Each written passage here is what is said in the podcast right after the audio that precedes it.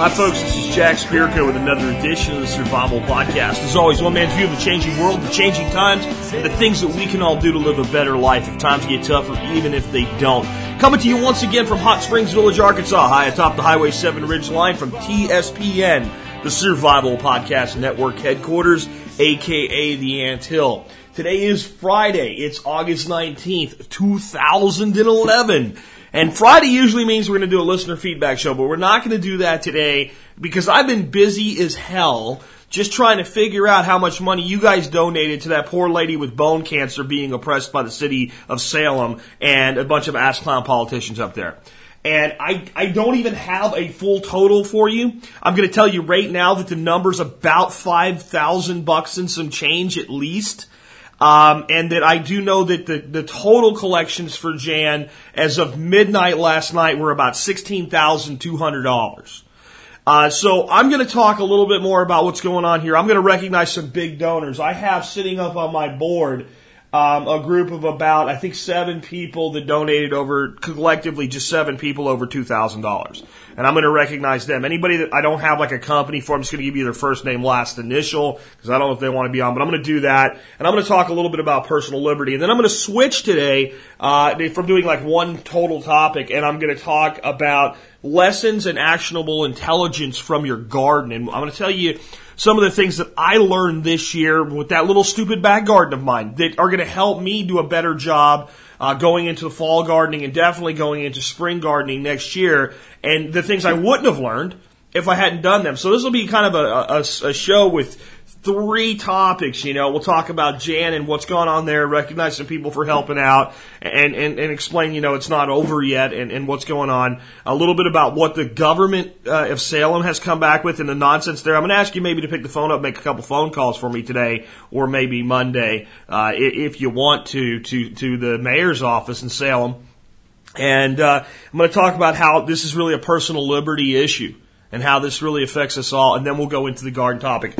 Before we do all that, though, let's go ahead and take care of those sponsors because, boy, do they do a lot to help take care of you by supporting the show and making sure it's here for you five days a week, Monday through Friday. Sponsor of the day number one today, one of my favorite people in the world, Marjorie Wildcraft, down there is south of Austin with backyardfoodproduction.com and her DVD food production systems for a backyard or small farm. If you want to know how to turn your property, and I don't care if it's 10 acres in the country or a tenth of an acre in the suburbs, if you want to know how to turn that property into a food production machine, you got to go get her DVD. The bonus DVD, all the documents that come on the bonus, actually it's a CD uh, alone, are worth the cost of the DVD. And the DVD to me is priceless. I learned so much from Marjorie's DVD about things I could actually do, not just theory I could actually think about. So check out backyardfoodproduction.com today. Next up today, Fortress Defense Consultants, the amazing Frank Sharp Jr. there.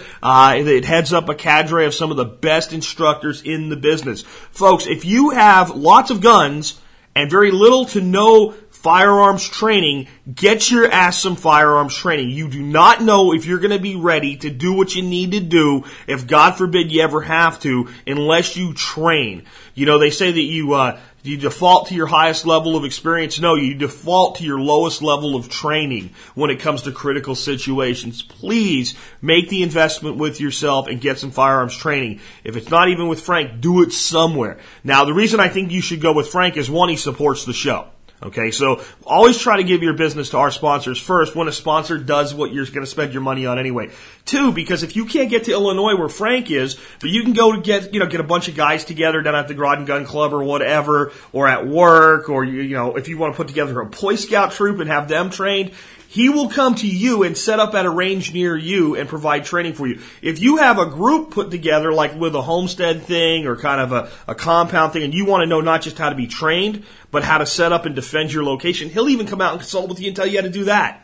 Very few firearms instructors will go to those lengths to help uh, their customers. That's why I think you should talk, you know, you know talk to uh, Fortress Defense Consultants and consider getting some training for them from them today. All right, next up, remember to connect with me on Facebook, YouTube, and Twitter, uh, and our forum. Those those are the best ways to connect with myself and other members of the community. Remember to check out our gear shop. We have some really cool stuff there: t-shirts, hats, coins. You know, the geocache coins are cool. The bottle openers, the emberlit stoves. All the uh, we have uh, we have a few of the Swiss Army knives, the engraved ones, because of the debacle that happened where somebody stole a case of them. Uh, we were able to not just replace the ones that were stolen with insurance money. We actually ended up getting the recovered items back. So we have some of the uh, Swiss Army Trekkers, folks. There's not many of those left. If you'd like one, get one. Consider getting the Kydex sheaths that we have for them as well. Really, really cool. Last but not least, do consider joining the Member Support Brigade. If you do that, you get exclusive content available only to members. You get a bunch of free videos, you get a bunch of free ebooks, you get a bunch of discounts. I've said it before, so you guys know how it works. You support the show at 20 cents an episode, and if you do anything in this industry, if you buy anything for prepping, you get your money back because of the savings. All right. With that, let's get into the main topic of today's show. Actually, multiple topics today. Starting out with Jan Klein. For those that maybe didn't hear yesterday's and some reason are listening today's is your first show or, or what have you, Jan Klein is a woman up in Salem, Oregon, who is an entrepreneur. She was an entrepreneur anyway. She ran a business her whole life. And she was able to stay afloat and do fairly well right through the recession until last year when she was given some of the worst news you can ever hear from a doctor. I'm sorry, you have cancer. And, and those words were followed up by, and I'm really sorry because you have terminal bone cancer that's going to eat away your bones. And in her own words at this point, her bones are so weak from the cancer that she could literally break a leg by walking. That, that's how far this disease has progressed for this lady. So, obviously, dying in America is an expensive proposition. It's expensive to die with any dignity and comfort in America. So her medical bills are through the roof and it's pretty much wiped her out. She has virtually no income because, you know, she didn't get laid off, right? This is an entrepreneur who lost her business because she can't run it anymore. So being an entrepreneur, instead of saying to people, help me, help me, help me, right? You know, give me something. She said, you know what I'll do? I'll take the last of my possessions and I'll start selling them off in a yard sales. She started running yard sales on the weekends and to not cause problems for her neighbors, this lady was considerate enough to run them in her backyard. Well, there happens to be a law in the, the city of Salem, Oregon that says you can only have uh, three yard sales a year, and one turd of a neighbor. And the neighbor is a turd, and anybody that defends this neighbor to me, don't waste your breath or your energy or your keystrokes. There is no defense of a turd like this. I'll talk about one person who defended the turd later, and I'll tell you how wrong that person is and why this doesn't have to affect Jan, even if the turd was inconvenienced in some way. Um, but the turd complained, and the city came out and said, I'm sorry, rules are rules, and shut down her yard sale. And I put out a post yesterday, and I did a, a, a little bit on the show yesterday about Jan. And I asked this audience to contribute. And what I did is I put up a hundred bucks straight out of the gate before I asked you guys to contribute a dime. And I said, if we hit a thousand bucks, I'll put up another hundred. Uh, we, we're way over a thousand bucks, folks. Um, I said if we hit 2,000, I might put up a second hundred. I'm going to do that because we're way past 2,000. So I'm going to put up an extra 200 bucks. Some of you guys did even more than I'm doing. And I want to talk about just the people that have helped. And basically what we decided was, you know what, we can't change the law in Salem, and I'm going to tell you how stupid the Salem government is here in a second. Um, but we can help this lady, and maybe instead of worrying about whether or not she can have a yard sale somewhere, we should just maybe make it for her where she doesn't need one. You know, where maybe she doesn't have to sell the last of the things that she owns, and maybe she could hold on to them. So I said, why don't we go to this page that they set up so we can donate to Jan? I verified that the funds go to an, a bank account with KeyBank, and there's only two people that can access that account. One is Jan, and the other one is her caregiver, a gentleman named Dave, who's doing a, a, wonderful thing to be helping a person at this time in their life. It's something I don't know that I could do. So I asked you guys to dig in and do it. Well, I, I, can't give you a full total. It's about five grand right now. I know that last night again, the organization itself sent out a, an email that said they were over 16,000. Well, if you guys did five out of 16, that means the rest of the internet did 66%. The whole internet, because this thing's going viral all over the place. The rest of the internet did 60% of the donations, and you guys did about 40.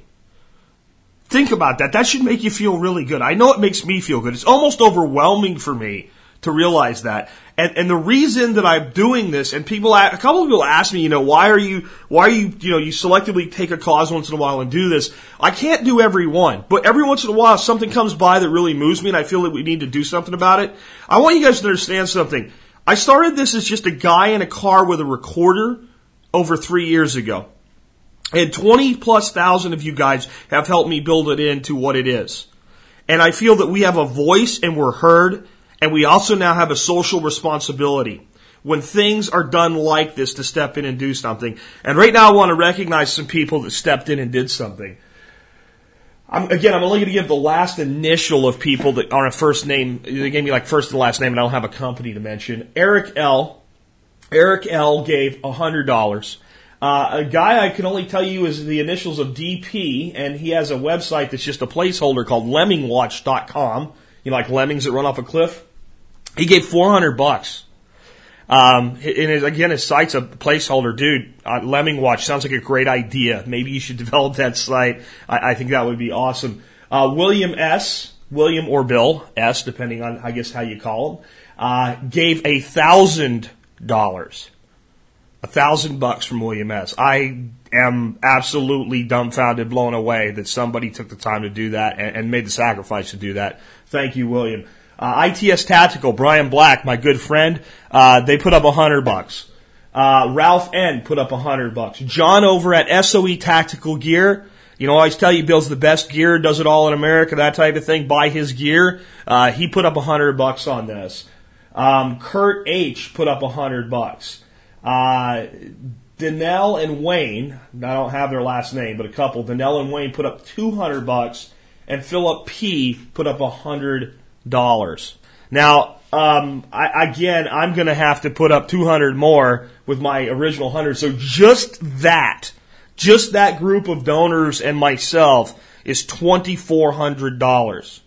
I want to say something else though, because a lot of you guys gave five bucks, ten bucks, six bucks, seven bucks. 20 bucks. Lots of people gave 20. Lots of people gave 50.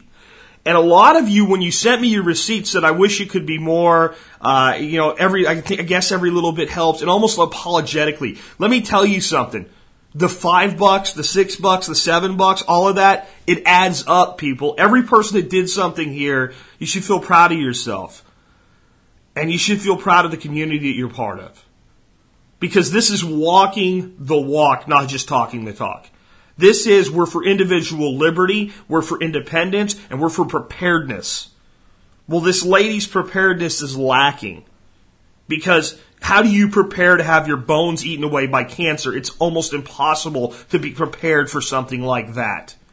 But the community of preparedness is stepping in and saying, we'll help you. Because we, because we're prepared, we have a surplus that we can donate. That's survivalism. Because if you can't, you cannot ensure your survival if you don't care about the survival of others. And it's a personal liberty issue because we have an oppression going on here by a city to this lady. And I want to talk a little bit about that aspect of it right now. But again, before I go on, I want you to realize if you only gave five bucks, do not feel like you didn't do something that really mattered. The biggest thing that struck me, and I, I, I observe details I think when other people don't. Um, if you watch the video, when you see people looking at the items, there's a little box.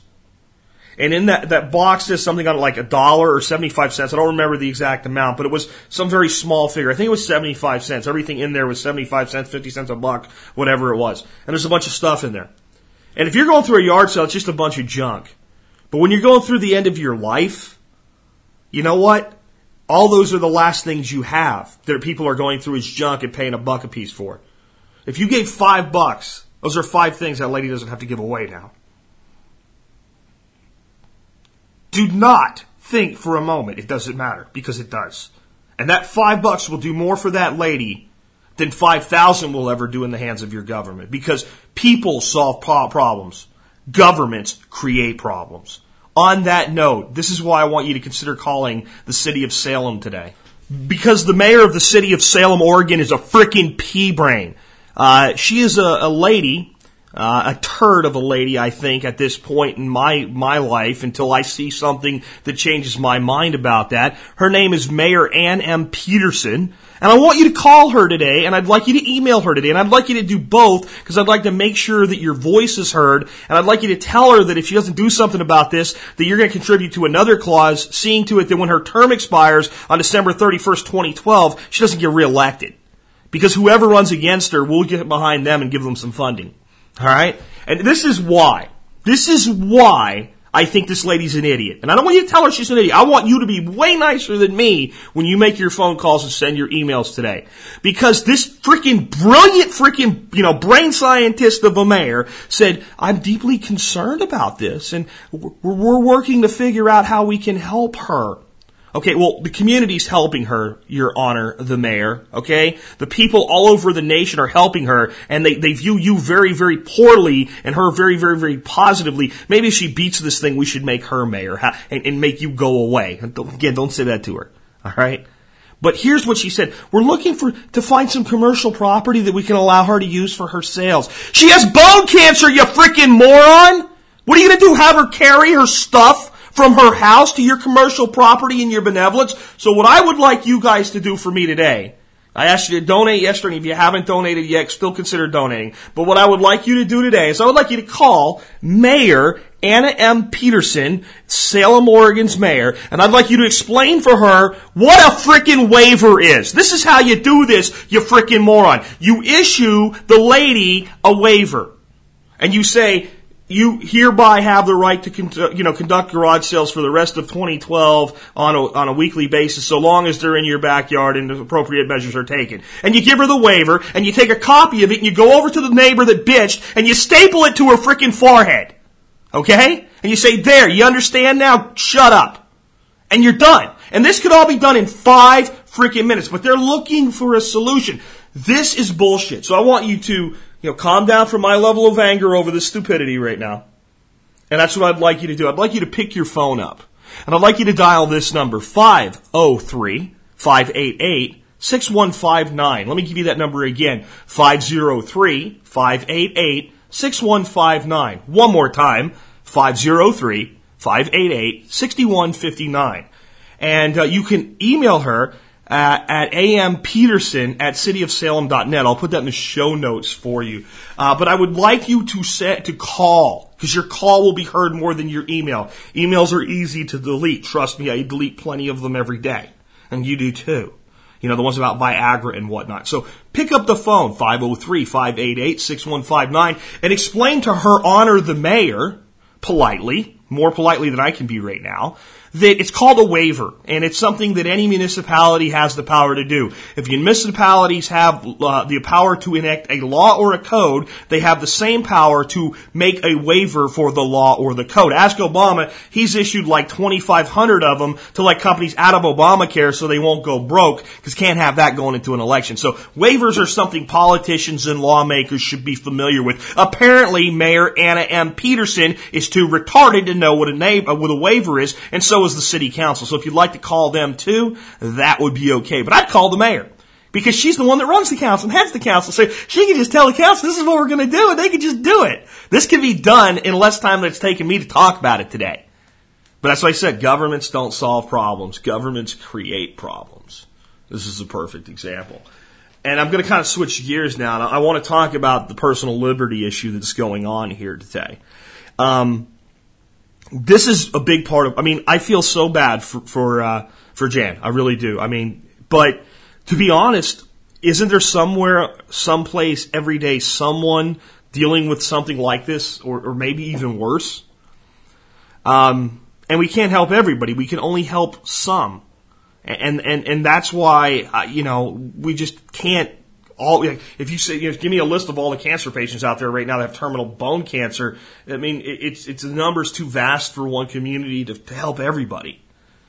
So why jan why did this hit me so much? Because of the oppression by a city government. Just like the people that they were going to threaten to put in jail over a garden. Just like the people in canada who turned two and a half acres of gravel into something beautiful and have been given a cease and desist order now. Because it's personal liberty and this is my goal this is my new, my new initiative. to whenever we find something like this that's gross and, and blatant, that we're going to do something. And, and there's going to be times you're going to send me something in your shirt, something we should get behind, and we're, we're not always going to do it, folks. Maybe you do it. Maybe you take your blog and you go somewhere else and you take because I can only do so many. I can't. I cannot have the audience lathered up over an issue every single day, right? We can only we focus on one like a like a you know you put sunlight and you get a suntan, but if you use a magnifying glass and make a point, it burns. Well, we can only focus on so many things at one time. But whenever we find one that really sticks out and, and we're not in the middle of another one, then we're going to turn our focus there. And whether it's donating, whether it's making phone calls, whether it's writing letters, whether it's being viral, because here's what I want. I want every city, uh, you know, pencil pushing bureaucrat out there that, that does this crap. And the reason that, that you would walk up to a lady dying of bone cancer and you would say, you have to stop doing this rules or rules, rules is because you're scared. You're scared that if you buck the system you're in, you'll lose your ass your job, or you'll get written up, or you won't get a promotion or whatever. You're afraid because you're a coward. Because only a coward could, could, could stand to do what was done here. Only a coward like that, like ass clown that didn't know what the definition of suitable was, could, could, could look anybody in the face and say, I'll put somebody in jail for 90 days for a guard. Only a coward does that. They're afraid that if they buck their own system, that there'll be trouble for them. I want to make them afraid, far more afraid, that they're going to cast a, a, a, dark shadow on their community, their town, and their government and their system. I want these people terrified to do stupid shit. I want them to be like, man, I, if this lady calls the cops and or this lady calls the media and this gets on the internet and man, we got to figure out a reasonable solution that works for everybody here. We're not just going to go with the whole rules or rules shit. I, I need to be a check on this law because it doesn't make sense here. Uh, we need to work with, we, we do not need, I want them scared. I want them scared that not just Jack Spirko, but a hundred versions of Jack Spirko are going to talk about them and point the finger at where it's where the blame lies. I want them deathly afraid to be the person that did something so stupid that their city ends up on the nightly news all over America for being stupid. I want them to be terrified that their stupid action will result in their city being targeted in a Facebook blitz and two million people tomorrow morning will know that they suck and that they're oppressing one of their own citizens with some stupid, outdated law with a rules or rules thing. I want them looking at these things as going, hey, there's a problem here. How do we fix it? Versus, it's just the way it is, so we'll just do it because that's my freaking job, 8 to 5, Monday through Friday. Or if you're in Oak Park, Michigan, Monday through Thursday, because your city's so freaking broke, because you're wasting your money going around attacking people over a garden, you can't even keep your city's doors open five days a week. That's what I want because I'm going to tell you a fact here that I've been mentioning a few times recently, and that is that there's a truth in that all politics are local. Um, not a big fan of uh, mostly, you know, either party, so I'm, and I'm really not a fan of Democrat, the Democrat Party, so I'm really not a fan of Tip O'Neill or his old man. Uh, but that's the source of that term, and it's right. But I mean it in a different way than he did. If you have a really hard time oppressing people at a local level, if every time you try to oppress people at a local level, you get a foot on your throat, then doing it at a county level or a state level or a federal level is really, really hard. So if you don't want things like this to spread through your country, if you don't want people's personal liberty taken away, if you don't want a person being told what they can and cannot do in their own backyard, then when it happens to them, you better do something. You better speak up. You better make something happen because if you don't, sooner or later it will happen in your backyard. And you'll wonder why no one's speaking up for you. When we see injustice, we speak up and we act. And like I said, I feel at this point that our community, and especially myself, because I'm so blessed by the community, has a social responsibility that when things like this happen, we don't just get angry, we take action and we make our voices heard. So I'm going to ask you one more time if you'll do this for me today. I'm going to ask you to pick up your phone and dial 503-588-6159. And you won't get Mayor Anna M. Peterson because I'm sure she's getting raked over the coals. You get one of her aides or assistants or something like that today. And I want you to explain to her aide or to her, her honor, if she happens to be the one you talk to, what a waiver is and how it works and how simple it would be for them to issue one. And if they say, well, we can't do that because no, you can. Yes, you can. Trust me, if the mayor of a city wants to issue a waiver, they can. Now, somebody else might challenge it. So what? Do it, stand behind it, mean it, and let the challengers look like the ass clowns that they are. The problem is in our governments today, we have no one with any spine, no one with any courage. So grow a spine, Miss Ann M. Peterson. Grow a spine and do the right thing. Now the beauty of this is, we're doing this just for liberty, because trust me, with the help coming from this audience and the help coming from the rest of the country, and to be fair, all around the world right now, this lady's not going to have to sell her stuff anymore. We're not doing this so that Jan can run yard sales now. We're doing this so, in Jan's own words, she hoped this would never happen to anyone else. Well, we want it to never happen to anyone else, at least in Salem, Oregon, because we want those people terrified of the black cloud they'll put on their own city for being a bunch of freaking idiots. Okay, blood pressure needs to come down now, and I need to relax so that I can talk about a much happier topic. Um, but this was important to me, and I, I thank you for, for hanging with me for 25 minutes of today's show to continue to talk about it. You know, though, freedom is, is only useful if you do something with it. And I, I want everybody to realize that today as I talk about gardening. Sometimes when I talk about gardening, I, I get emails from people that say it's really not a survival topic, and I ask them if they ate today, and they usually say yes. Did you eat yesterday? Huh? You, you gonna eat tomorrow? Yeah. Well, what do you eat? You eat food. Okay. Well, growing your own food is a survival topic, friend. But it's also a liberty. It's a freedom. And to grow something and own what you grow, it, you know, that sounds so basic, but you know it wasn't always that way? Do you know that small farmers throughout medieval England and medieval Europe didn't own their land. People came here to America more than any other reason because they had the promise of being able to own land either when they got here or sometime thereafter, or maybe even just work really hard so that their kids could own land because that dream wasn't available in the rest of the world. And a big, you know, what they wanted to do with that land. I mean, this is before the gold rush in the 1840s and all that stuff. And there, was, you know, some interest in gold and timber and stuff. But basically, People wanted land so they could grow stuff. They wanted to farm. They wanted to be able to keep every bit of what they grew, and if they sold some of it, they wanted to be entitled to the profit from it. And and so to me, gardening is not just about feeding ourselves; it's about liberty, and it's about understanding that the people that came here before us came here for that very reason. Whether it was 40 acres and they wanted to actually have a small commercial farm, or whether it was just they wanted an acre or two and they wanted to have a job and they wanted to have the ability to feed their family from their backyards. That freedom at one time was very unique to America. It wasn't a tribal land where you had to ask a chief if you could grow tobacco, corn, or potatoes and how much you could grow. It wasn't owned by a nobleman who said, you will grow this and I will take 70% and you'll get 30. It wasn't like that. Anyone who really wanted to could own land and grow. So that's why, that's part of why I talk so much about it. And I also believe that we've become disconnected with our food supplies. I really have. I really do.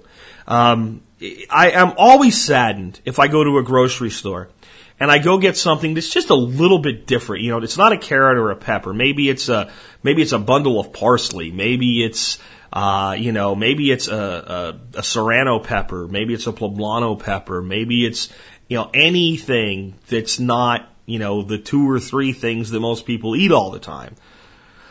You know, it's not a tomato or a bell pepper, carrot or a potato. That's pretty much the ones that the kids know today. You know, it's about it. Maybe cucumbers they know.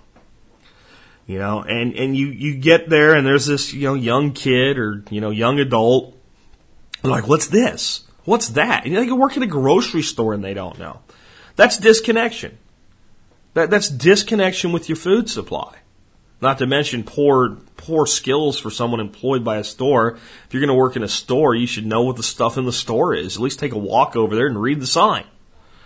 But it is a disconnect. And, you know, you talk to kids today and they don't really understand where their food comes from at all. And I think most adults under 40, um, unless you're involved purposefully in, in, in knowing, you don't know either. So that's a big part of why I think everybody should have some level of garden, even if it's five pots with herbs in them on your back porch, because that's all you have room for right now. But when you start growing food, you learn things, and it's what I call actionable intelligence from the garden, and that's what I want to talk about for the second half of today's show: is what we, how we gather and use intelligence. Intelligence is useless unless we can take an action, and unless we actually take the action based on the intelligence. So this year I did something I think a lot of people were pretty skeptical of what the results would be. I got, you know, like 15 bags of topsoil, actually potting soil because it was much better for the purpose. I laid them out on the ground. I built a little trellis behind part of it in an L shape and a part of my land with good solar exposure. I cut the tops off and I planted stuff in it. And I didn't do that till June and it was very, very hot out by the time I did that. And it, of course, has required a lot of watering to keep it, keep it healthy given how hot it's been. And uh, people said, I don't think that's going to work real well, especially with big plants like squash and you know tomatoes and stuff like that. I, I don't know how much you're going to get out of there. Well, it's been really, really productive. Yesterday, I posted a picture that the, the, the summer squash actually would have made it a little bit longer, uh, but it was covered in squash bugs and it was you know lacking luster and what have you. So I'm going to get those bags kind of tuned up a little bit and plant some other stuff in them going into fall. Uh, and I have Sean, my buddy, coming in tomorrow with a backhoe, so my, my garden beds will start going in now, my proper beds. Um, but there's still production there. There's a couple tomato plants are doing really good. A couple of the big winter squashes are like, you know, growing 20 feet across the ground, climbing up the trees and starting to put on some winter squashes. I've got some watermelons going. And so there's some production this year. And that was the whole purpose. I wasn't really thinking about actionable intelligence when I put the garden in, but I got a lot of it. I'm going to share some of it with you today, uh, including a thing that might be uh, a way to control squash vine borers if you can figure out how to, to make it work for you. Um, but now that was all I wanted to do was get some production. So I took like the worst area on my property that had good solar exposure, the, the last place that I'm actually going to do anything with the land, and it's just like a slab of rock basically, and, and put this garden in.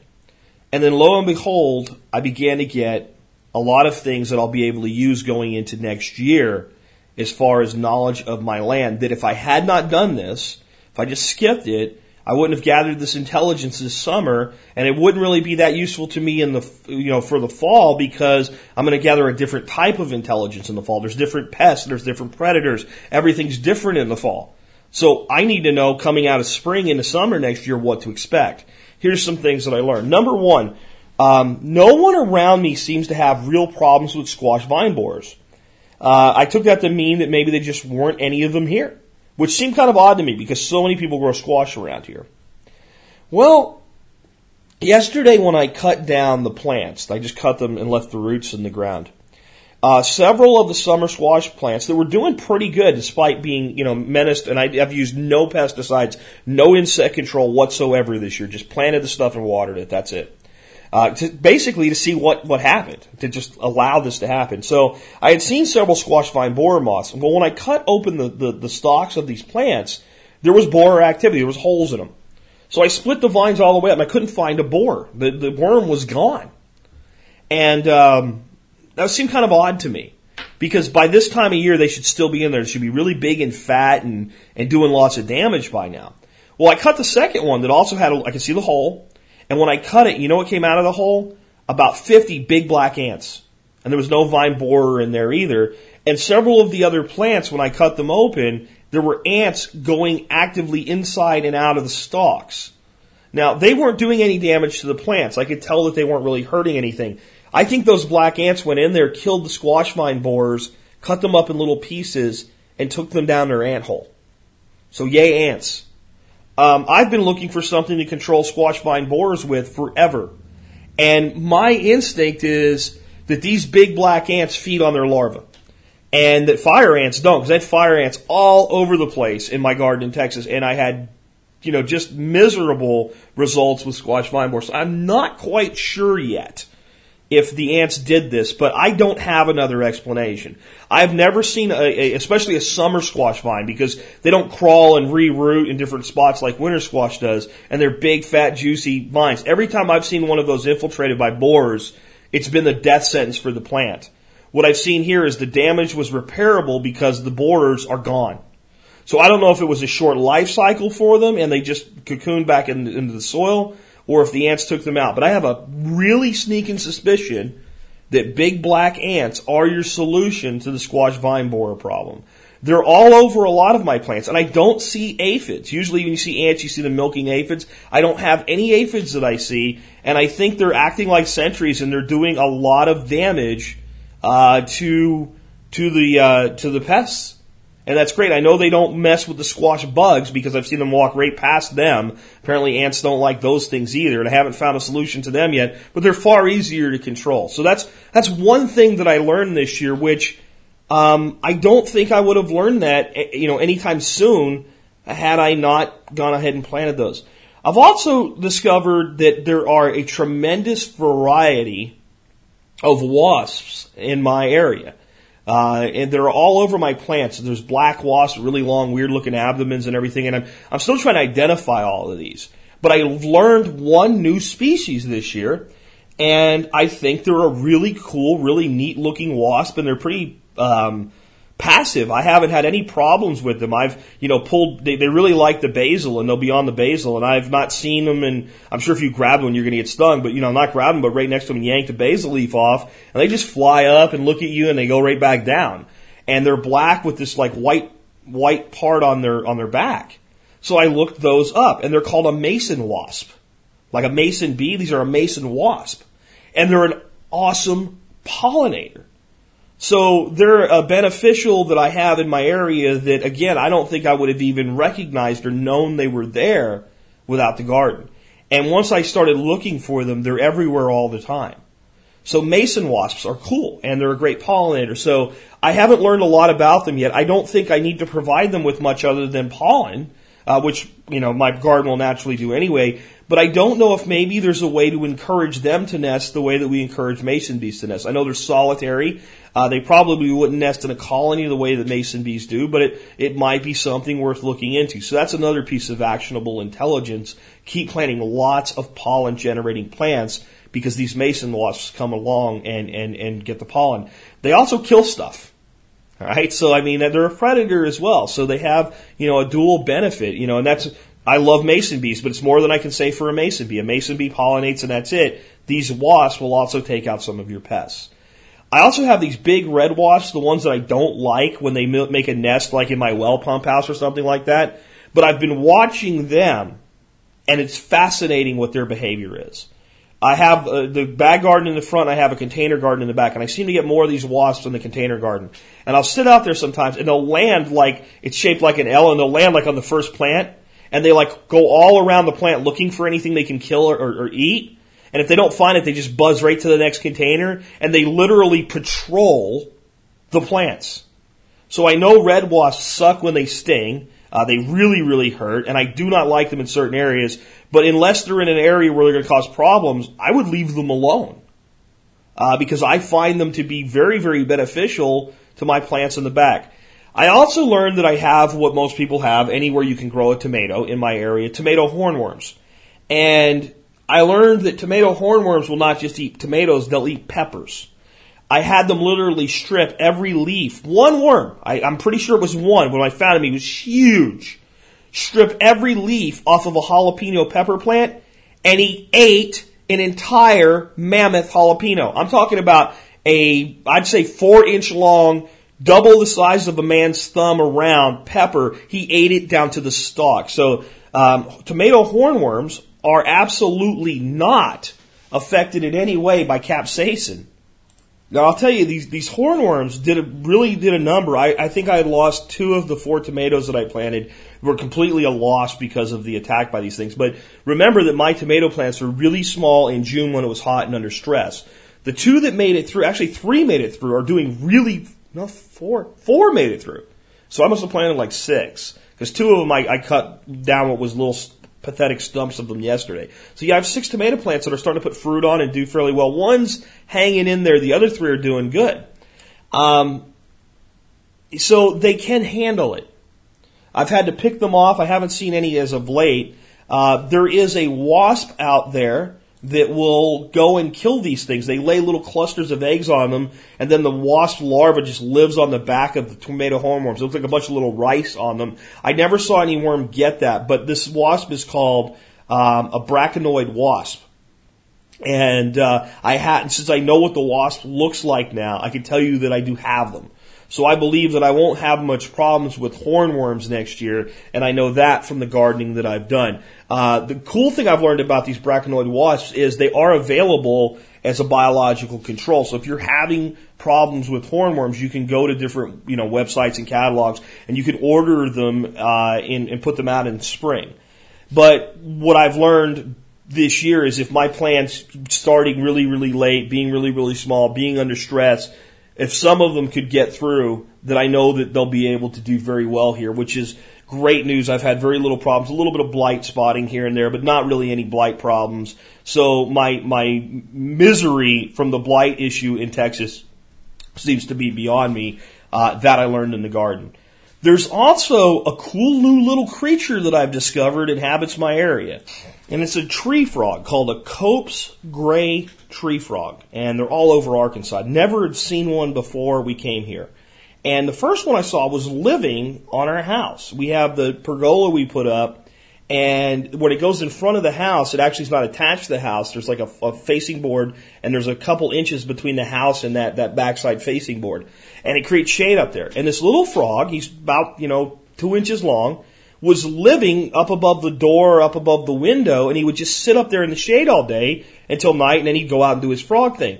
And every once in a while, we have one of those like two gallon uh, self dispensing dog water bowls. It looks like a like an office water cooler in miniature for the dogs when they're outside, or for when the you know the neighbor's dog comes by, he's got water too. And this frog was using the water bowl like a pond. So if it got too hot during the day, he'd climb down and he'd go in the, the little pond and swim around, and he'd go back up in his little shade hole. And it was kind of cool, and I'd see him out there. Well, lo and behold, I guess him and his, uh, his brothers and sisters were quite prolific, and these things are everywhere now. And these little tiny ones are all over my plants eating pests. And if I had used any kind of pesticide, I might have, you know, either killed them or killed all of their, their prey so they wouldn't come there. And these little guys are so cool when you water or when it rains, the, the especially the male squash blossoms fill up with water. And when you when you go by and you water or, or shake the plants, a lot of times they come out and they're in the they go in the flower and they sit in there like it's a little pool for them. Uh, you know, just amazing things you wouldn't see if you if you didn't take the time to garden and, and to pay attention to what's going on. So I've got these Cope's gray tree frogs everywhere. So my thoughts are when I put a couple little ponds in and one big pond in, I should blow up that population. and I should have a massive team of frogs, you know, taking care of things like slugs and cutworms and stuff like that. Also, one of my favorite little creatures in the world is now back in my life. When I was a kid growing up in Jacksonville, Florida, uh, we would run around and we, you know, catch snakes and stuff like that and frogs and all kinds of stuff. But the the one thing you could always find, unless it was too cold and they were hibernating, were green anoles, uh, little green lizards. And the little ones could be tiny, and a big one might be head to tail seven inches long, but they're probably only about four. That tail, you know, gets three to four inches long itself. They could drop that tail. When we first came up here, I put a picture on Facebook. There was one kind of hanging out on my deck, a male, and he would run down the deck thing and put his little red, you know, flap, his display off, and you know he's looking for a mate. and I didn't know we had them here, and uh, I wondered how many we had. I see a couple here and there, uh, but I haven't seen a ton of them until recently. I guess they just hatched. And for the past two months, little bitty ones. I mean, they're so tiny. Uh, they're about as maybe a little longer than the first joint of your thumb, and uh, real, real narrow, a little green, and they turn brown too, depending on what they're on. They're all over my plants, and I'm so grateful they're there because what do they? They eat insects. They don't eat plants; they eat insects. So I mean, I'm grateful to have these guys. When I, when I first saw a couple of them, and I didn't think there was a large population, I said, well, they can survive, and they're real common in the pet trade, and they're cheap. And if you buy them wholesale from like a dealer, you can get them for like a couple bucks a piece. So I was going to buy like 50 of these things, let them go, uh, and see if I could get a population. But I don't need to do that, man. They are all over the place. The little ones, I mean, just like you know, like an invasion of them. Well, you know, all of this is why I'm not having any problems really with pests other than the squash bugs, which again, if I wanted to use something like insecticidal soap, or just even a couple drops of liquid detergent in a spray bottle with water, uh, I could I could knock them out. But I'm afraid that I'll do some damage to uh, the predators with that as well. So if I have to deal with squash bugs eventually, I've got one pest that's really going to be a problem here. And what I'm realizing is my land is forested land, and I'm surrounded by thousands of acres of forested land. And because of that, there's this natural high population of predators. So what I'm telling you is no matter where you live, the more forest like you can make your neighborhood, your land, your property, your adjoining properties, the more you're going to have of this, this predatory, uh, this natural predatory response. I've seen a couple other kind of cool predators. I've got a bunch of blue belly swifts. They're another type of lizard. They're kind of gray and white. You can Google them if you want to see what they look like. And they're all in wood piles. So what I need to do is create some wood piles closer to where my garden is. The one thing we have to be careful with the wood piles is we do have copperheads and timber rattlers around. I haven't seen any copperheads this year. I've seen a couple black snakes. I saw a milk snake that some jerk that I hired to help me do some work at the house killed and then said he found dead, but I'm pretty sure he killed it and he thought it was poisonous. It was just a milk snake and they're a beneficial snake. And by the way, they eat venomous snakes, so it'd be a good one to have around instead of kill in ignorance. But, um, my neighbor, uh, up the road from me. We were driving down to where our, our, our kind of like side road meets the main road, and I saw him pulled over. And uh, you know, if he pulled over down there, it's kind of a weird place to be pulled over. So I knew something was going on. So I stopped to see if he needed any help. And uh, what he was doing was cutting the rattler off of a timber rattler that he had run over. And uh, I, I prefer not to kill snakes, even venomous ones. But the timber rattlers are really a serious threat to your to your safety and your health, especially if you don't know what you're doing.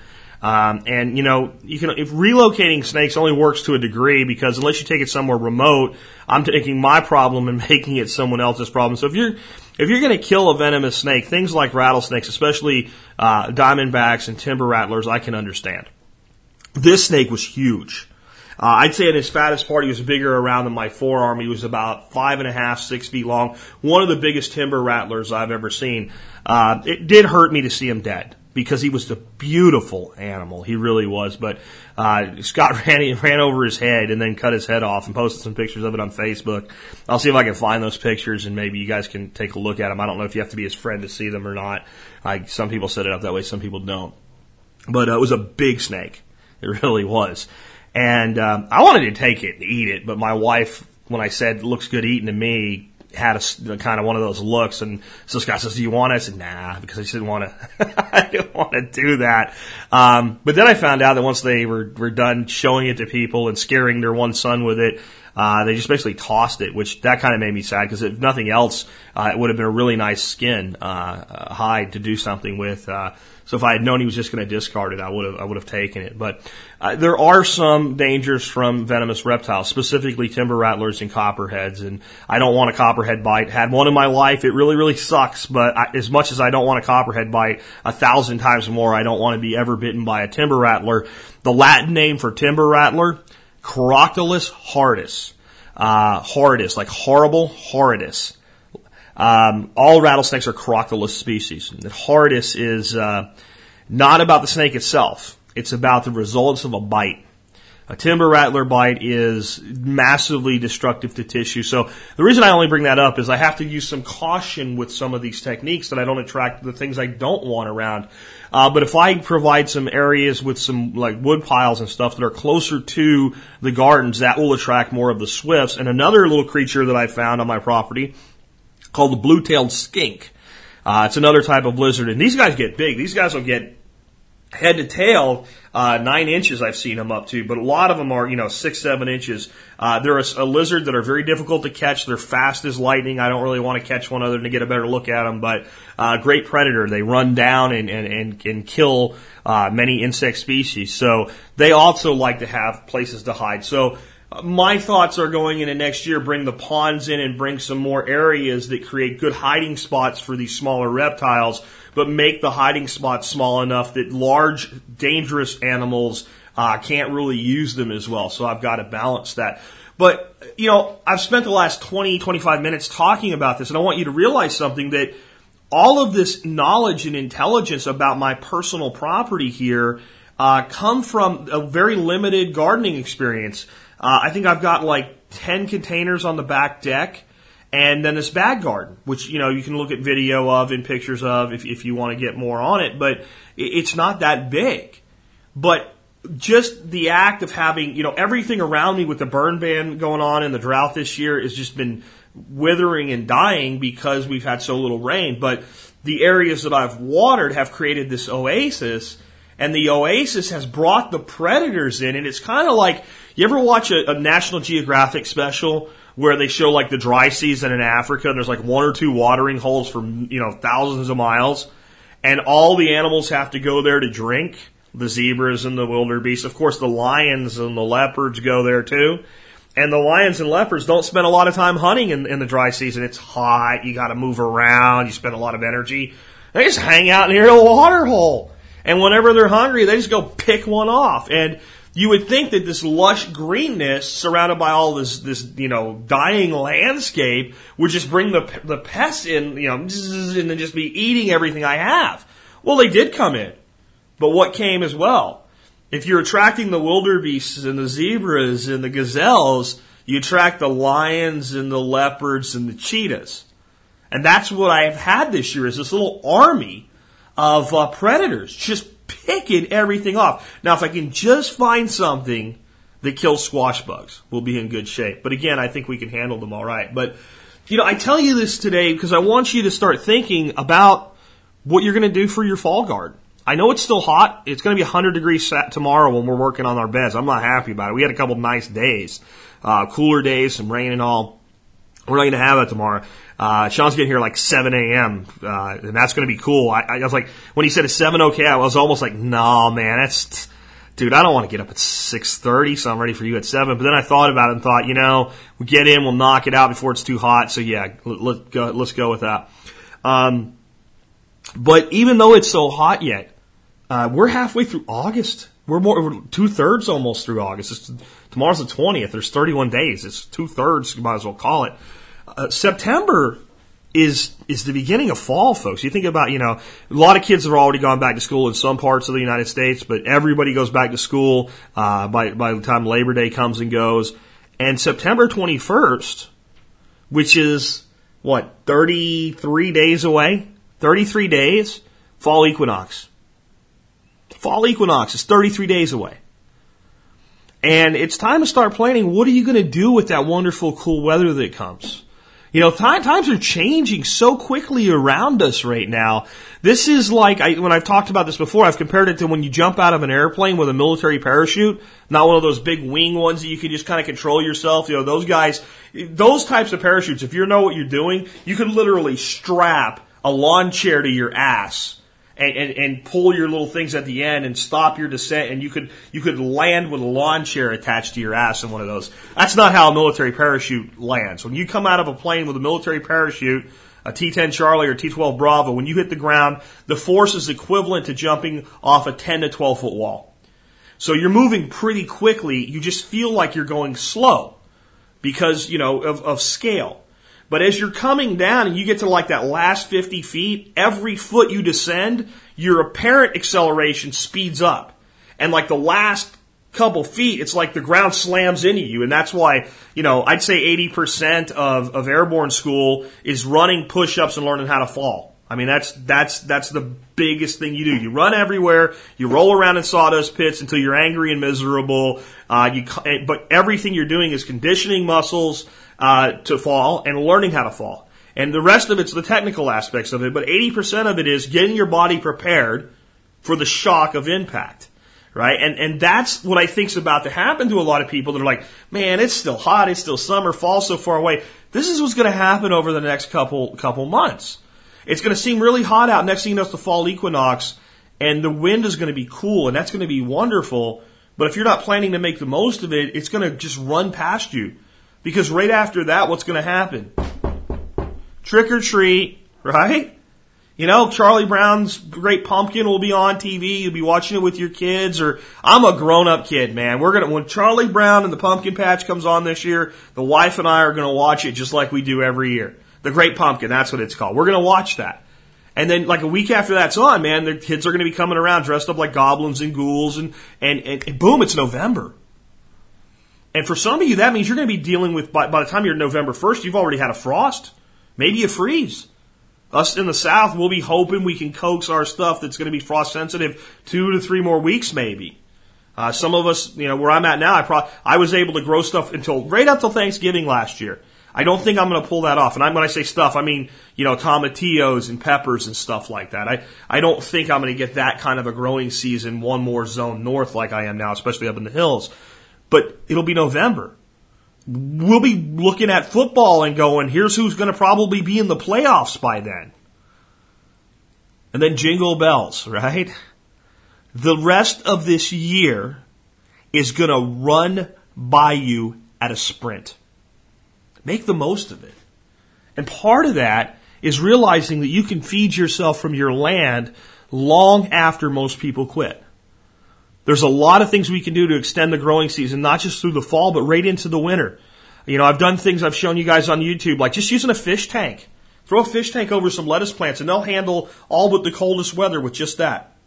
When it gets, you get a really hot sunny day, you need to go out there and, and lift it up or go ahead and take it all the way off. But, uh, I did a video that I showed you guys that the lettuce plants that were in the, in the, uh, in the fish tank, just a, just a fish tank flipped over outgrew the, the lettuce plants that survived the cold, but were left out in the exposure like five to one in the wintertime.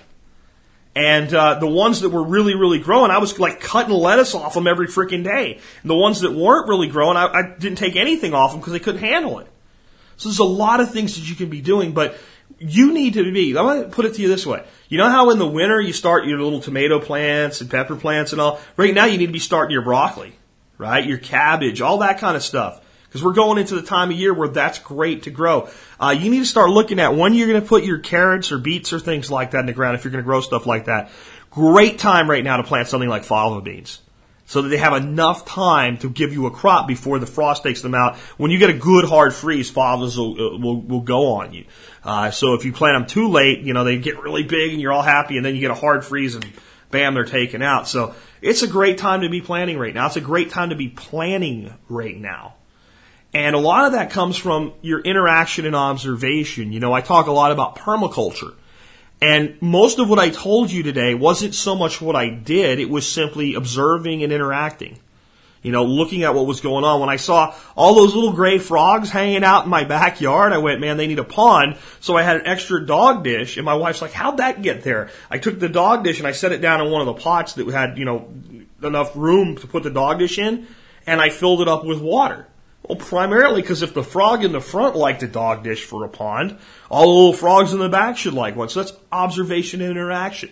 And there's always these little minor things that we can do uh, to, to, to improve our environment, improve our growing environment, our, our situation. And sometimes they're not major things. Sometimes it's not going to the level of coppicing trees and making a wood gasifier like we had Stephen Harris on about this week. That's great. There's a lot of work there and a lot of materials and a lot of effort.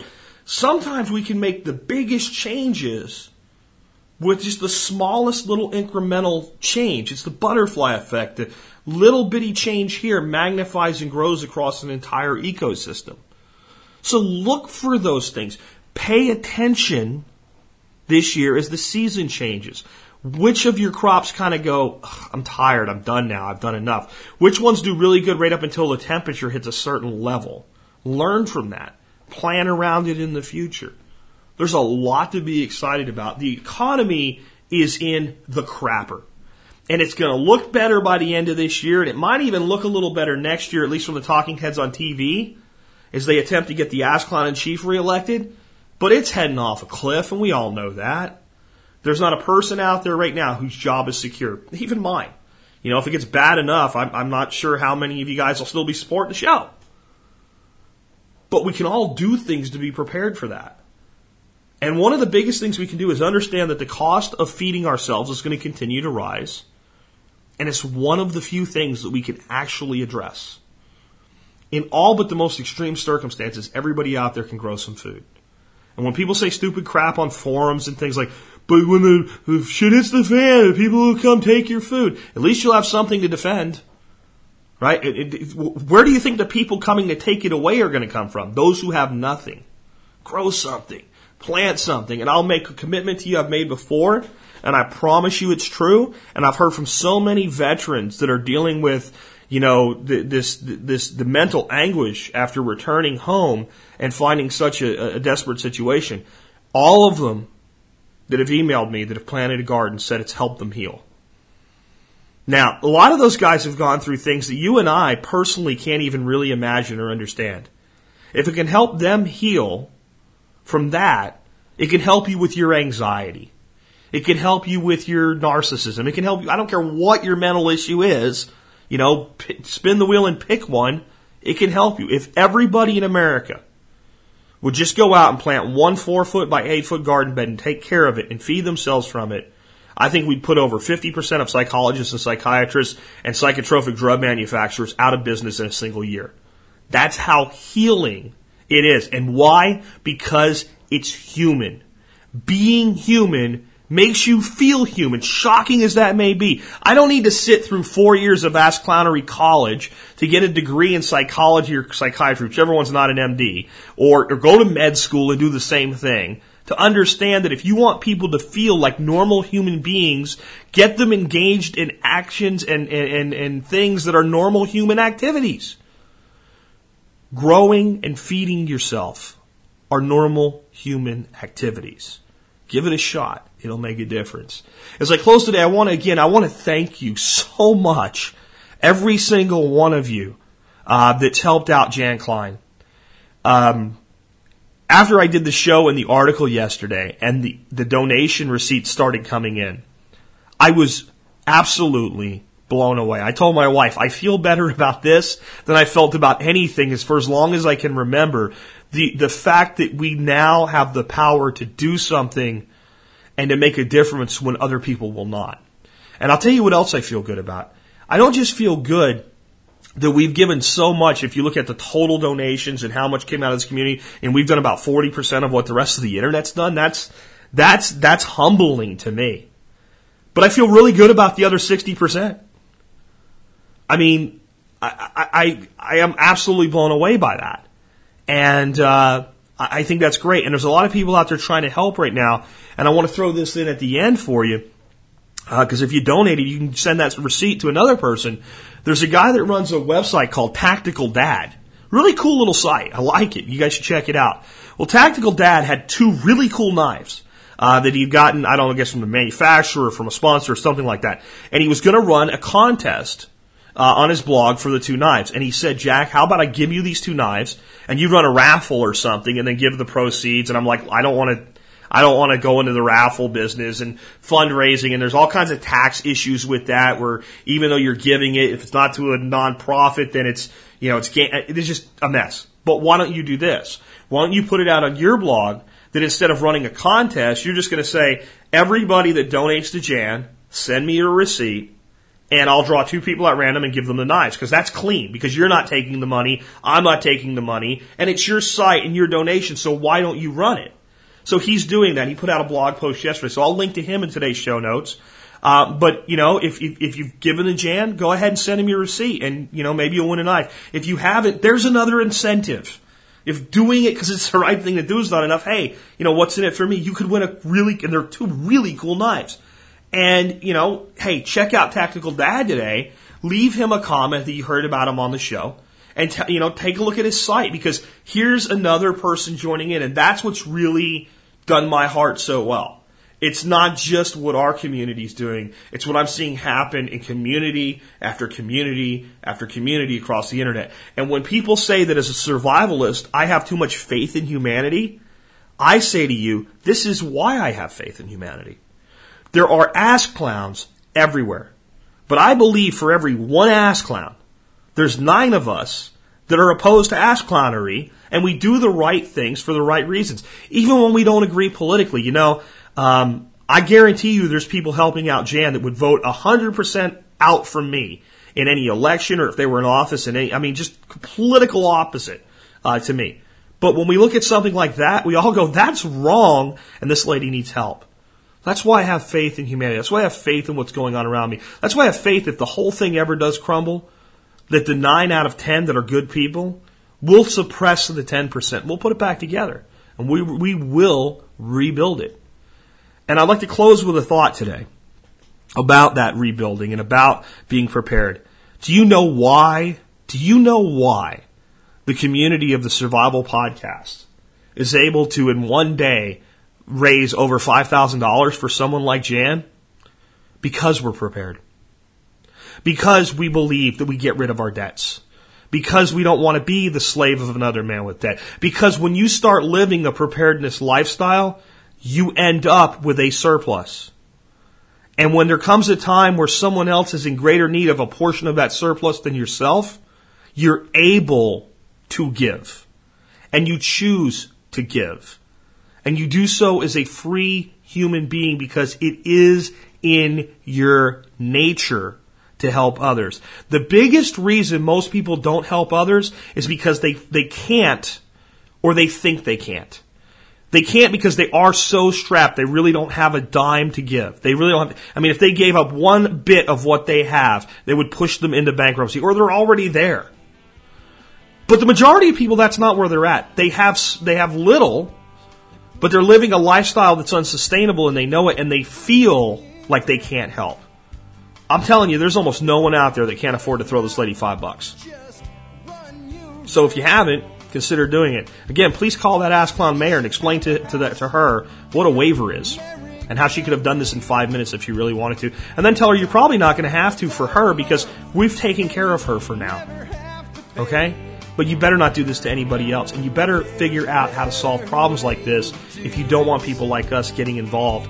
Uh, both in a positive pressure way, which is let's positively, you know, put positive pressure into supplementing this poor lady's income, and in a negative pressure way and pushing down the oppressor. That's really, really what survivalism is. It's having enough so that when things go wrong, you can take care of yourself. And because of that surplus, when they go wrong for someone else, you have the ability to help. And as soon as you have that ability, for the 9 out of 10 of us that are good people, your human nature will take over and it will cause you to give. With that, this has been Jack Spirko with another edition of the Survival Podcast, helping you figure out how to live that better life if times get tough or even if they don't.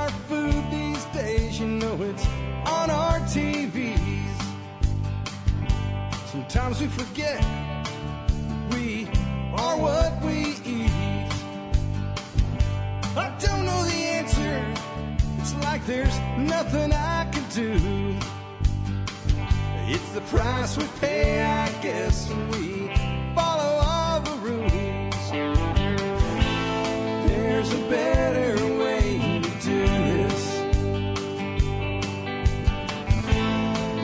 show you a better way.